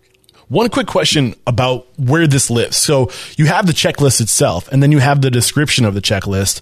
Um, I'm ho- hoping that all these things live in an operations manual somewhere. But how do you do you put the description of the checklist like after the, the list of checklists? Like where does where do these things live, and like how should we organize? Okay, so so bottom line is every morning on their manager checklist should be printing these off if you're doing it old school. If not, I'm a real fan of Jolt Mm-hmm. I, in fact, I, I you know, it, it's something that I believe 100% in is online checklist. So you can do it on your phone and check it and see progress, and it notifies you if you're out of temperature. It, it's just got a lot of flexibility, but it doesn't matter. The key is that you have it on a checklist for your managers to follow to make sure that they are ensuring these checklists are out. And I usually tell people if you are printing them off on a daily basis. Do not print one off and laminate it because that's one where you take the grease pencil, go straight down. Your employees no longer look at them. Here's a case in point. One of my old members, Keely Biesecker, has uh, three restaurants in, in Alabama. And casual concepts, younger, younger uh, teams working there. And she's probably the sharpest operator I know. But she was sick and tired of her managers not following the checklist. So she put on her checklist in three restaurants, an AM and PM, on the checklist Call me and I will give you $500. How many people called Keely to ask for the $500? I'm guessing zero, maybe one. Zero. right? Lost her shit. Because if you you just can't assume that it's working. That's why I have managers, right? And that's that accountability part. That's the follow-up part. Here's some samples to think about. An, a manager checklist, opening and closing. This requires more detail than I have here, but times expectations. You have the ability to use a checklist. Oh, look at this. I had a manager. Remember Nero's, the example I gave you? Well, when we put these checklists in place, he created the checklist for the checklist to make sure he checked the checklist before he left. Yeah, this comes up like, all the time in our mastermind groups and our private conversations. You got to check the checklist checker. You got to. That's right. Because it just ensures the process is working. Don't assume you know. Because it's like that day you open the restaurant and your hand is on the women's room bathroom door and somebody goes, Sally just called off. And you're like, gosh, ah, shit. You go back to the office and you start finding a replacement. Next thing you know, the restaurant's open. Middle of lunch rush, out comes a woman from the restaurant, the restroom. And this has happened to me. Tell me it hasn't happened to you. There's a woman standing there with her hands like this going, you have no toilet paper, no soap, and no paper towels. Bounce back from that. And my day, that was before we had frickin' Yelp. Now they ten, sell 10,000 people that message that you suck, right? It's not that our managers are stupid. It's to make sure that when they get called off, they go ensure the process is working, that they get back on track, and that the guest experience is exactly the way we want it to be before we open our doors. Does that make sense? Yeah, absolutely. Okay. I'm loving this. So now, restroom checklist, right? I Can, you can put that in there. By the way, don't ever use a restaurant checklist if you're not going to be vigilant about it. Because when you go into a restroom, like fast food restaurant, you see one of these and it was from three days ago, don't you get pissed off? Ugh like this markets. So you're going to use it, use it right. You can have receiving checklists and create more detail to make sure that when people check in an order, they're taking temperatures, prices, and so on, looking for broken boxes, dented cans. Like you're imposing your will exactly the way you want it done as if you were the one doing it. HACCP checklist to make sure we have food safety from time temps to you name it. You're imposing your will and ensuring they checked it. By the way, you got to follow up, make sure they check things. Next, equipment maintenance. How many times have you gone and they, they, get your Ansul system checked and they start checking it? Your fire extinguishers have been out of date for weeks, months, years. Well, or equipment starts falling apart. Well, you can create your checklist to make sure certain things are checked however often you want, daily, weekly, so on and so forth. We can go one step further and say, hey, what about here's the the the tell me, Eric, when you were a line employee, that you hated to hear this frickin' phrase from your manager. You're slow. Imagine your restaurant slow. You got time to lean, you got time to clean. Classic. That meant, oh shit, you're going to make me do extra work. Nobody else has to, but now I've got to do the extra work and I feel put off. Well, when I can say every Sunday we clean this rack and every Tuesday we do salt and peppers and no matter what station I'm in, no matter what day I work, I know that if I work that day, everybody does it that day. Mm-hmm. And now we ensure our cleaning processes are the same and it feels fair and it never gets missed. Checklists allow you to impose your will without being there. They are critical. Last but not least, when we look at this, we say, look, You've got to teach everybody what their job is, how to do it, how well it should be done, more importantly, by when. How many times have you heard me say that? It's a hypothetical, but I say it over and over and over again.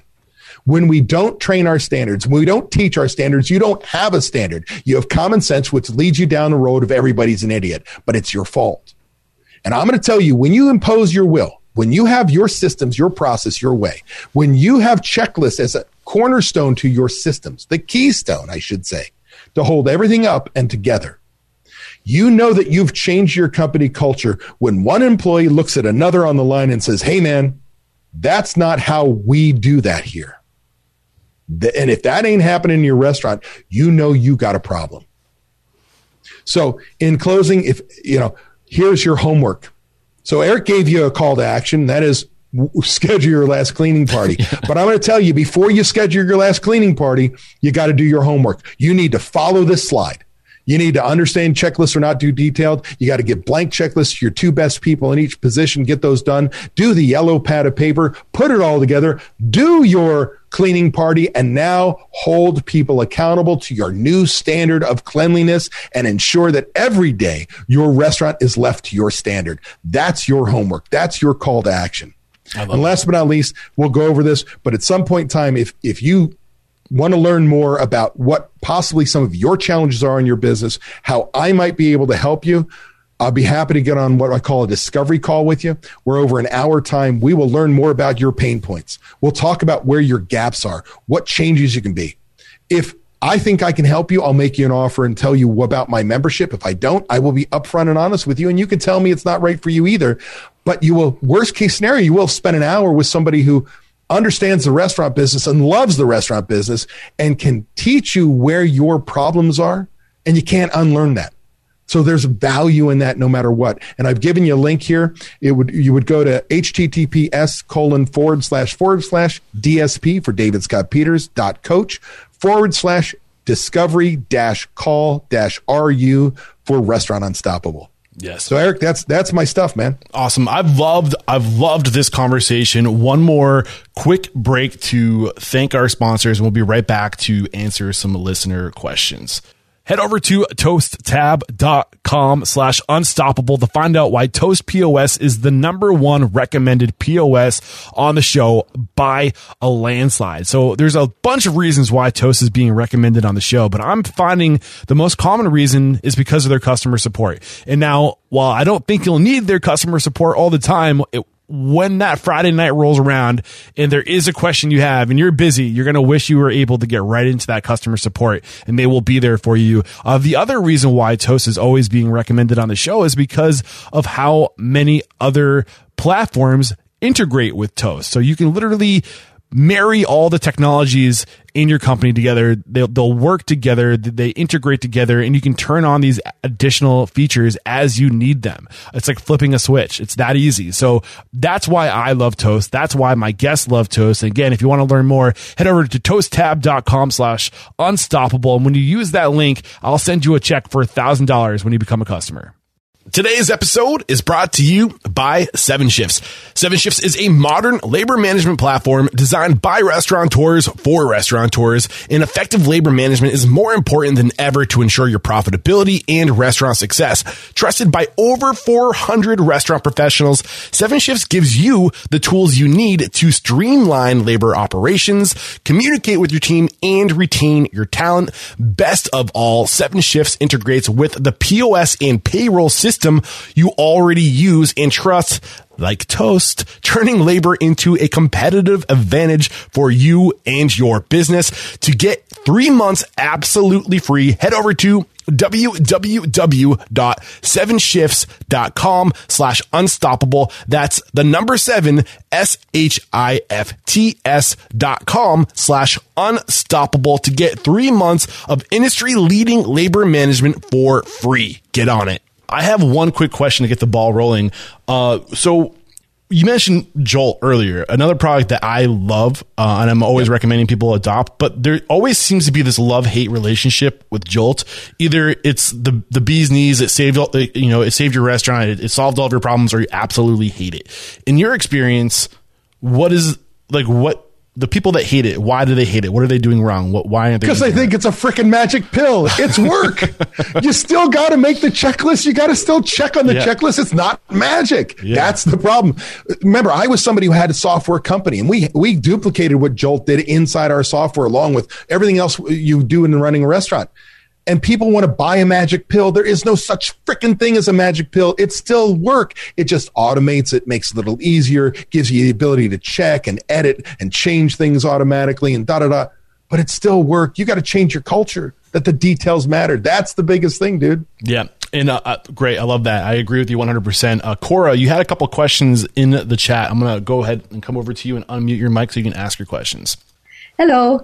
Hey. Um, you know, with the whole COVID thing and even before, you know, I've really been trying to keep a tight handle on payroll. Yep. And it's a real pain point for us right now. And yep. so, you know, I have really been working on these checklists and um, read re-looking at them because, I, you know, I guess I always just think like if you were going to walk into my restaurant, I want to spell it out for you. I don't want you to feel stupid. I've had a couple staff be like, "Do you think I'm an idiot?" And I I'm like, "No, I just want everybody to know exactly what I'm saying." Right. Um and so having these lists like so detailed. Yep. You know, as example your um your one for your kid's bathroom, you know. I'm thinking I probably need to schedule you another half an hour or an out 45 minutes on your shift to deal with these or? Maybe. Like i'd have to know more about your operation how early you bring people in how late you send them home and whether you bring everybody in at the same time and let them go at the same time which bleeds labor. There's a couple things i want to bring in. So we're going to start with the concept of prime cost. Total cost of goods sold plus total labor costs including taxes benefits insurance so if you're an $850,000 a year or more gross sales restaurant, I want your target to be 55. By the way, if we followed industry standard, it's 65. So that's a $100,000 difference on a million dollar business. That's the kind of efficiency we're talking about. If we're under $850,000 a year, we're looking at 60% prime cost. Now, the key with this is you can run a higher food cost and lower labor costs or vice versa, or even you got 55 points. Now, there's a major challenge happening right now. If you weren't already paying attention to that, if you didn't have a budget, number one tool you must have in your restaurant, we're now feeling the COVID drop in sales, which means we are now getting to a point where if our food cost was higher, we don't have volumes to cure all ills. We're, we're not past break even point fast enough to make money. And we've got this thing called minimum staffing levels. Dude, I got one cook on, I got a manager and a server and or whatever you quick serve, you got a cashier and you know whatever. The bottom line is my labor cost is jumping through the roof. We've gone to $15 minimum wage. I don't have enough sales coming in. I'm in trouble. Well, there's another way to look at this. Why I drove off the prime cost well, then we may have to really look at our menu and make a change to get our food costs down to whatever that budget shows. I'm working with members now that many of us are trying to get our menus down to a 24% ideal food cost, which means if we act, we are nail our kitchen, we'll run a 26 actual, two points above ideal. A typical restaurant runs, runs seven and nine points above ideal. So we're putting kitchen controls in place and we're re-engineering our menus so that we can run a higher labor cost. Does that make sense? It does. Yeah. So it, it, you know we we often look for that one answer, and that's what drives me nuts about other experts that that I see speak all over the country. They'll quote this one thing. Oh, you got to do this one thing. What's kind of bullshit? It, it's all these things, and we tie that together with our budget to make that decision. So, what do I say? Well, let's look at your budget. Oh, my food costs high. Well, maybe your answer is you got to lower your lower your food costs in order to weather the storm. Limit our menu, do things right, you know, put on pasta, pizza, things like that can drive my food costs down. Maybe you're actually doing okay, but you have this old habit of bringing the same people in to begin the shift, play grab s at the time clock. When I have more employees than I have customers, they play with each other. But when my pinky toe is in the weeds, we give the best service possible because I don't have time to screw around. I'm just focused on the guest. And so now I start to stagger start my people and I start to be more more um, accountable on those checklists and start those that work earlier. Hey, I'm going to start cutting. Hey, you watch that person's section because I went to my POS system, saw the half hour by half hour sales report. While my restaurant is full, I only did three hundred dollars in sales the last half hour. Start cutting people as they watch somebody's section as they're still in the building. They're working. The other person's working on their side work so we get ahead of it. Does that make sense? Yeah, and I think that that just kind of cued me. You know, I think, okay, well, on the slow days, how are they being more effective? But if I have a larger, more detailed checklist, you're having to check those instead of stand around, you know, watching a TV or something like that during the day, which is going to make you more efficient and effective, anyways.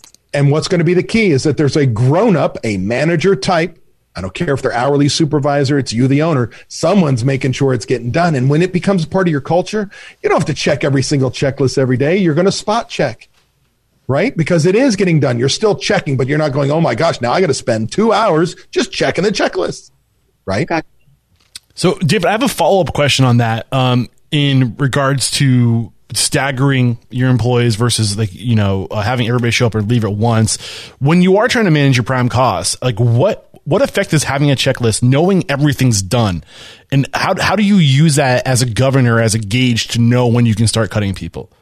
Well, beautiful part is as you get a little history under your belt, that experience, the quanti- qualitative skill set, you know that generally to get this done, it could be takes 20 minutes. This takes 40 minutes, right? and it's, it, and it's understanding that certain nights, you know, it's first cut, second cut, third cut. You know, I have a three station person, uh, three people on the stations, four, five, six, and splitting that up and truly be able to time it.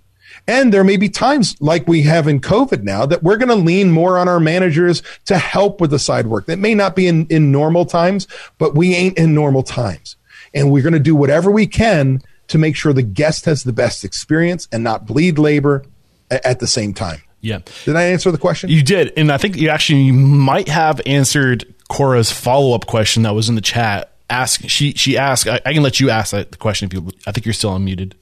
Um so I have a manager and then with us cutting labor and her trying to offset her wage, you know, she's working some shifts to make ta- well, we're also on a skeleton crew. Right. I mean, talking about some of these uh, lists and stuff like that, I'm like, oh my gosh, should I just shut another day out of the week to try and work on this to train people the right way because I feel like I'm going to lose four staff and then we're down to me and my manager. Right. Um, but that to offset your wage, you are making higher hourly. My expectations of you are higher. Um, but you're making some tips to offset that, you know, higher wage that you usually would have just been able to float the floor, not have to take tables and rely on tips. Um, and doing some prep. And I mean, we're all just kind of doing everything right now. Right. Teamwork. I had a pushback the other day with this conversation that I was like, we need to go back to the training, bringing this host on. And she was like, I'm not even being a general manager right now. Okay. I'm cooking, I'm taking tables, I'm bartending, I'm doing the schedule, I'm trying to train. I'm leaving it to Stephanie to train because she has to work with her most often. Yep.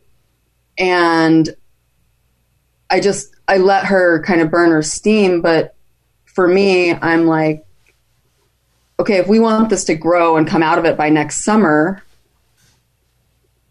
maybe we need to cut some hours on our open and my thought was you know, I give you a little bit of a raise, but yeah, we all have to take tables. We all have to cook right now. We all like.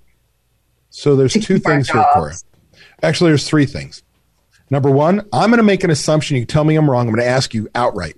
Do you have a budget for the next 12 months? What your plan for success looks like? I'm working on that right now. I just hired Casey Anton. Okay. Don't know who that is, but great answer make sure that is your plan for success. Look at the history. Say, if I duplicate it, here's what I'm going to make her lose. What systems I got to put in place? How quickly? How it's going to change my numbers? That's critical because that's how we're going to answer some of these questions. Without a budget, you're just guessing. The second piece of this is when we have that budget is truly understanding that where are the cost savings coming in maybe cost of goods sold to give your manager the hourly people to work that she can do her job. Because there is a point in time that you cannot do everything yourself. Maybe you have trimmed so far down and have her doing so much that we're going to have to let standards go because we're just in survival mode. And that's what we've determined. But otherwise, you want to make that change. How are we going to pay for this extra labor to get her do what we do? Well, the budget tells us we're making a change to our menu. We're trimming it down. We're changing concept. I don't care what it is. We got a plan. And then the other part is this this is the part that gets personal. What you're sharing with me is that you have a bit of a, and oh, by the way, just about every restaurant has this, a leadership problem, meaning you're not finding a way to share your vision with people and the why and how we're in it together clear enough that they don't they don't feel like they're a part of it so you've got to really share with them. Here's our financial situation. Here's what I'm planning to do. I'm trying to keep you all employed so that when COVID makes that turns that corner come summer, that we're still in business and you're still making money and I'm, you know, I'm losing money, but I'm trying to make sure you're employed and we're here for the community. Whatever the story is, you got to go back to your why, why you opened and be the leader they need. Does that make sense? Yeah, it does. Um, it does. Yeah. So real, real quick, I just want to first, great questions, Cora, and I have to the bravery it takes to get onto a public forum and to to to ask for help to to say what your challenges are and to get that help publicly it, like I just need to like every time like I, I have to applaud because I think it takes a lot of bravery to talk about these things and uh, you're doing great. And the fact that you you're willing to talk about it just in my opinion just says so much about where you're headed and what you're going to end up doing. So and, and I, I, already I, I I have a restaurant crush on you because why? You're one of those people who understands you don't know what you don't know and you're willing to go find out because if we stuck in your four walls and do everything the same way you've always done, well, now we have reached the definition of insanity, which is the most of the people in the restaurant business, right? The definition of insanity from Albert Einstein, doing the same thing over and over again, but expecting a different result. And we do that over and over again in our business. And I add one thing to it. How's it working for you? And those people that aren't willing to put themselves out there and ask for help, they're doomed. People like you who, who just energize me every single day to do what I'm doing you're always looking for how to become better and you cannot teach that that is the best quality does that make sense thank you um it's i just don't want people to make the same mistakes that i've made you know it's a hard battle You- Well, and every time they make a mis- when you make a mistake as a restaurant owner, what does it cost you? Oh, time with Time and money, right? Money. Yeah. So why would we want everybody to make the same dumbass mistake we learned by making the mistake which costs us money? Here's the deal, Cora. I'm not the smartest guy in the world. I've just made every mistake and I'm telling you how not to do it. It's exactly what you're doing. That's what your goal is. Like I am not the smartest guy in the world. Everything of overscheduling and cutting people too early and not having a budget and I did those things. And they cost money. And so I think going to Harvard is cheaper than owning a restaurant when you talk about education. Absolutely. Yeah. I love this. And uh, real quick, David did mention uh, the significance of having a budget. Um, and there is an episode that David and I recorded. It was episode, sorry, I got off the page. 578. So head over to restaurantunstoppable.com slash 578. There's a whole recording on budget. He really goes in deep. There's also a recording on menu engineering, which has come up a few times, I think, in today's conversation briefly. And here's what I will throw out there for you for your for your listeners. And that's this because that'll drive you back to my old company if I remember correctly. Yeah. I had an offer. Well, I've got a budgeting template that I've created a spreadsheet that's kind of been programmed and do, does a lot of things to make this automated and easy for you. And I've got a video lesson on how to create budgets step by step by step. It's like an hour and a half long. It- is deep dive along with this Google spreadsheet that you can have. So if you email me, but you got to be very clear because I, I put, I, I, I can't be, I can't remember all the things that I offer sometimes, but you say that you listen to me on the restaurant unstoppable. What do we, what is exact? This is the uh, community, right? Restaurant Stop. This will be published to the, the podcast, but. uh, Okay. So restaurant unstoppable podcast and you would like my budget template and lesson. So you give me your email and your name uh, through that on that email. I will add you to my member site and I will gift that to you. Oh, thank you. Okay. And that goes to anybody else who, who, who wants to do it. I'm telling you right now, it's not a magic pill. You're going to have work to do, yeah. but it's going to change your life.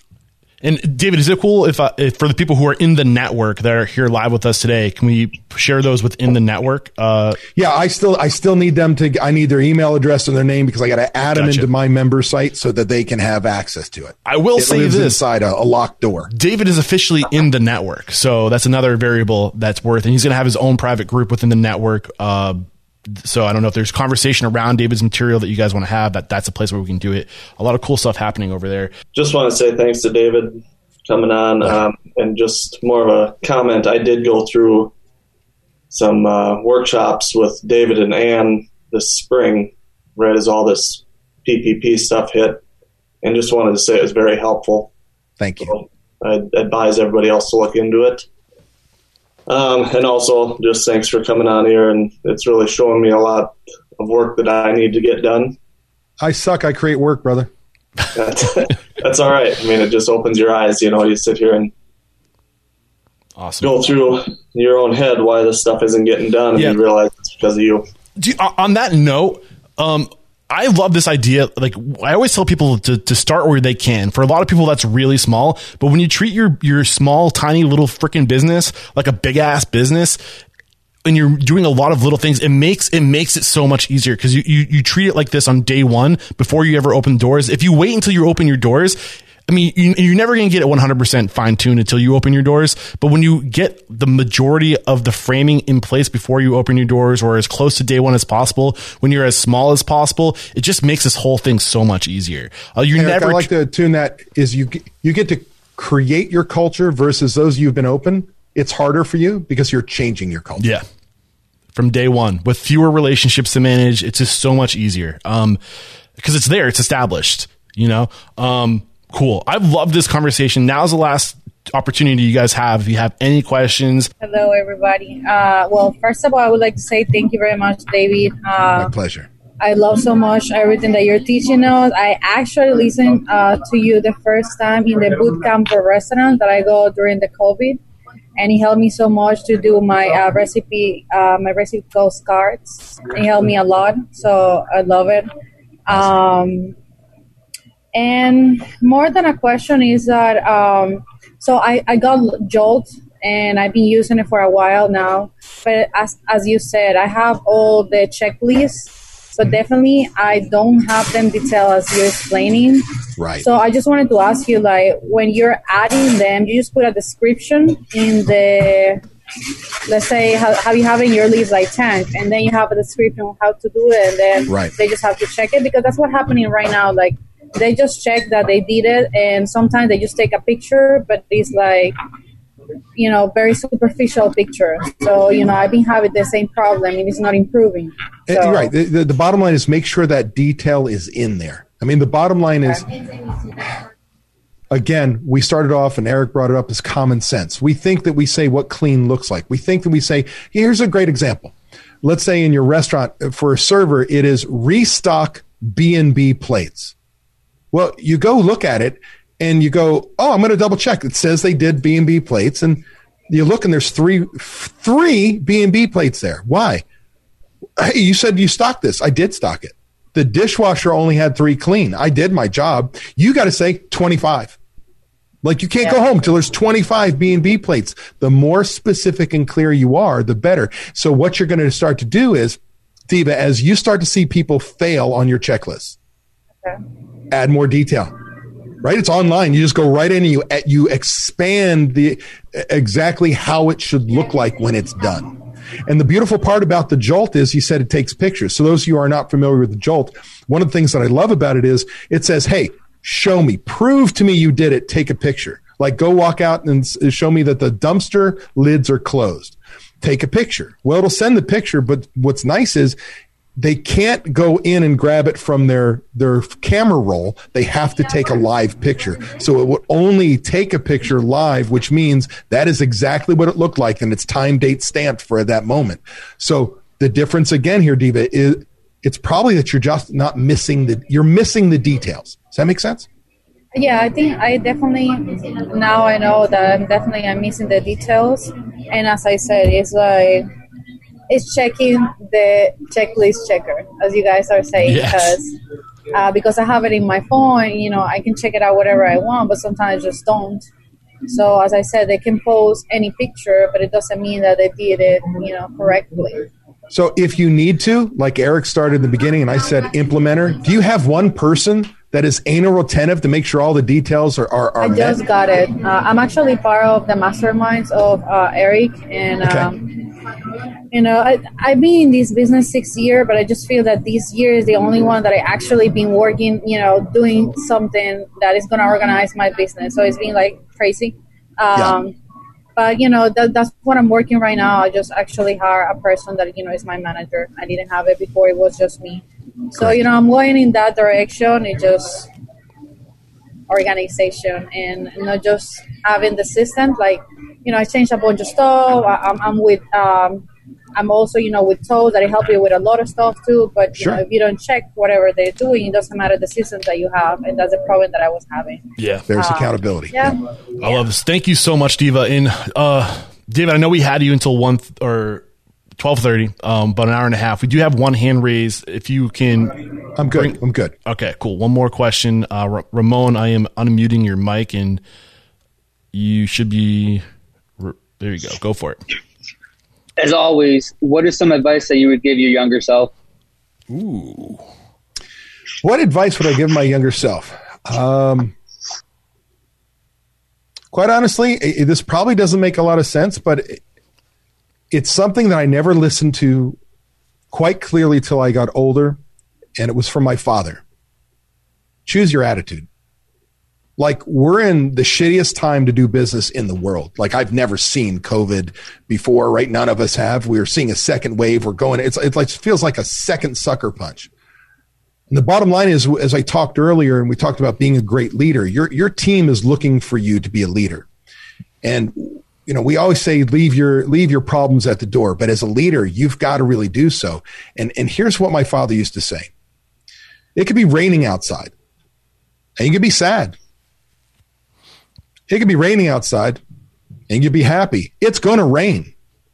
What we've got to do every day is to choose our attitude, not let the things crush us, bring us down, because the moment we put ourselves in that negative space, nothing gets done.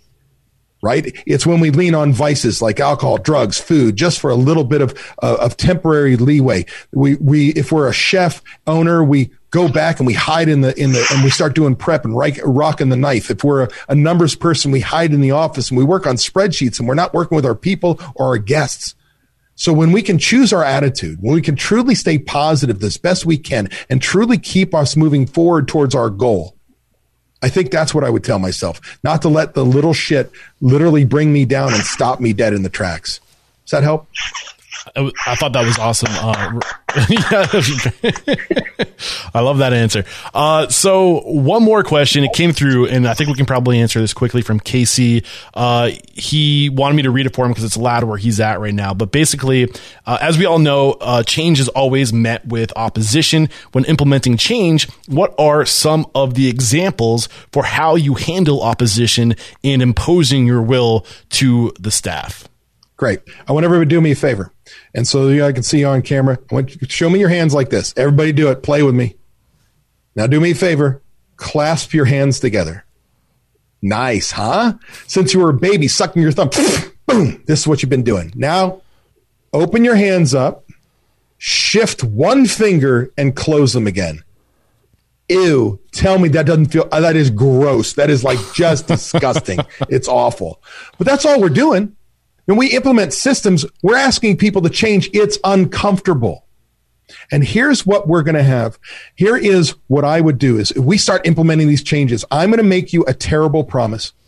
I'm going to promise, promise you with 100% certainty you will lose one or more of your best employees who you thought you were best employees because they don't like change. They just don't like to change. And they get to make the decision. As long as I've trained them what their job is, how to do it, how well it should be done, more importantly, the right win. I give them all the support, coaching, and everything I do to help them be successful, then I can rest assured that they get to make a choice to be a change agent or leave. And you've got to be able to draw that line in the sand. So here's what I'm going to give you as a piece of advice. You're going to have a, an employee meeting. Maybe it's that cleaning party. That's the, right? Eric, here it is. Yes. Bring everybody in. We're going to have the team meeting and clean. We're going to say, hey, everybody, we started working with Restaurant Unstoppable, Eric and the, this mastermind group and, and all these, these experts that he brings on. And we're learning a ton of stuff and we're going to make some serious changes in the business. And I'm going to tell you, I'm so excited about the changes. Let me tell you how it, number one, benefits our guest. Let me, number two, tell you how it benefits you. And number three, let me tell you how it benefits me and my family. And we're so excited about this change. And I want everybody to come along on this journey. And we're going to do everything we can to bring you all along with it because we not only want, we need you. Now, I understand that some of you aren't going to like this change and you may quit or get fired. Either way, that's going to make me extremely sad, but it's not going to be because we didn't make every effort to make you as good as you can be to help us with this change. And then you find one more positive thing and you move on but draw the line in the sand to let them know they get to make the choice. But here's the deal I often tell uh, uh my members that you're going to know if somebody's going to do the job when you make this change within three weeks. Because when we put systems in place, take for instance, this whole topic was a checklist. You're either going to follow the checklist or you're not.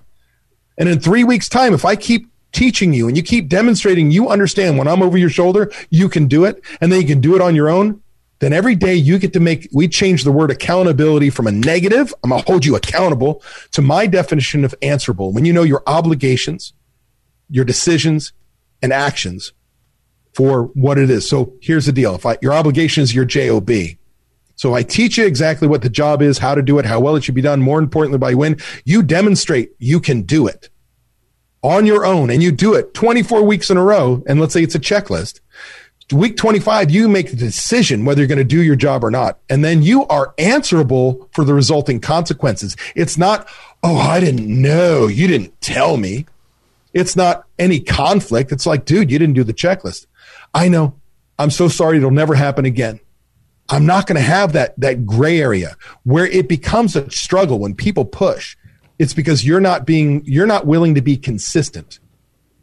Everybody gets treated the same way even and especially if they've been with you for a decade or more. They aren't special.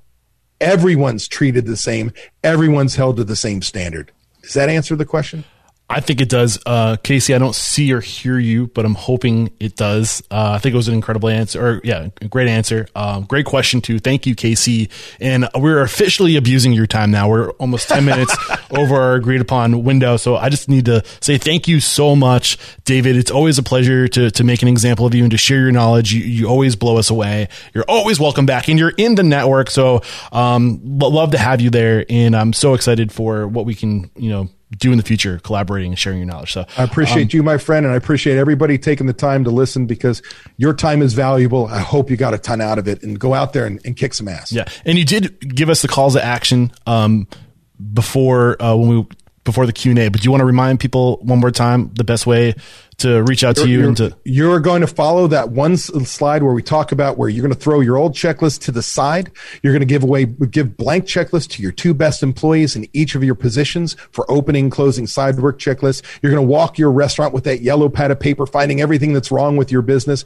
You're going to then take your old checklist your new checklist and your yellow pad of paper and make sure everything makes it appropriately detailed on the appropriate checklist by day by position so nothing gets missed. And then you can have that one one last cleaning party to clean your restaurant to that standard. Because when your managers follow those checklists on a daily basis, your restaurant is left to that standard every shift. Yeah. And make sure you guys stick around for the closing thoughts. Um, uh, we're going to really work out the details of uh, how to, you know, for you guys to connect with, uh, with David if you have further questions, or if you want to work with David. I'll, ma- I'll make sure I really map out um, the best ways to reach out to David to make sure uh, that you're, you know, getting the best deal possible. So, um, all right, that's that. Uh, again, thank you so much, David, for taking the time to share your knowledge, your your your wisdom, your your energy, man. I love talking to you. There is no questioning. You are unstoppable. What did I say? David crushes it when he's on the mic. I hope you guys found value today. Never mind. I, forget I said that. I know you found value today because there was just so much incredible, great advice in today's chat. So if you are digging what David Scott Peters is dropping and you want more from David Scott Peters, head over to restaurantunstoppablenetwork.com right now. Join the network. Uh, ask for access to the private David Scott Peters group. And the idea is we want to get as many people who are leveraging David Scott Peters lessons, his wisdom in their business together to, to support each other. And if you're interested in giving David Scott Peters as your own personal coach, he is offering a 24 week premium coaching program right now where if you're interested, what you do is you head to the network or you can head over to restaurantunstoppable.com slash 763 and I'll have the link to uh, do that discovery call with David. Uh, if you're interested in coaching, what you'll do is he'll he'll try to find out what's holding you guys back from becoming unstoppable in your business. Uh, he'll try to find out if you guys are a good match for each other, and if you are, and you choose to enter into David's 24 week premium coaching program, he will pay me $2,000 as a thank you for sending him traffic and helping his business. But here's the thing I told David, you know what? That's I don't want two thousand dollars. I want you to give me a thousand dollars, and I want to pay it forward to whoever you're working with. I want to send them a check or take a thousand dollars off their bill when they work with you. And that's what we're going to do. So if you go to Restaurant Unstoppable Network, you join the network, you, you enter through, you tell Net David that you're in the network. He verifies with me that you're in the network. You will save a thousand dollars when you work with David. And you can get access to a bunch of other restaurant owners and operators using his, his lessons and his, his, his thoughts and what he's doing, what he's teaching in their business. You can access them as well. So I'm telling you, it pays to be in the network. On top of this, there's so many deals I'm working out right now with my preferred vendors, the people who are in my network. Literally, this is this is my network. These are the people I'm going to if I'm opening my own restaurant tomorrow. Jim is giving you guys six months access to restaurantowner.com, a complete archive of any and every template, PDF, checklist, anything you could think of is all over there. Plus, they just launched their e-learning platform and they're going to give you access and three of your managers and 30 of your employees access to that e-learning platform so you guys can put your training online and really streamline your training. Plus, we have Carrie Luxem, who's going to be giving you two months access to CarrieLuxemHR.com. That's a value of $100 right there. And we have countless of other people entering into the network and I'm negotiating the best deals with them. So get in the network for a dollar a day. You get access to me weekly, at least two hours a week. You get access to my network. You get access to the best deals and you get access to a bunch of other passionate restaurant owners and operators trying to be the best version of themselves. Come on, come hang out. All right, guys, that's it for today. Thanks for sticking around this long. Until next time, peace out.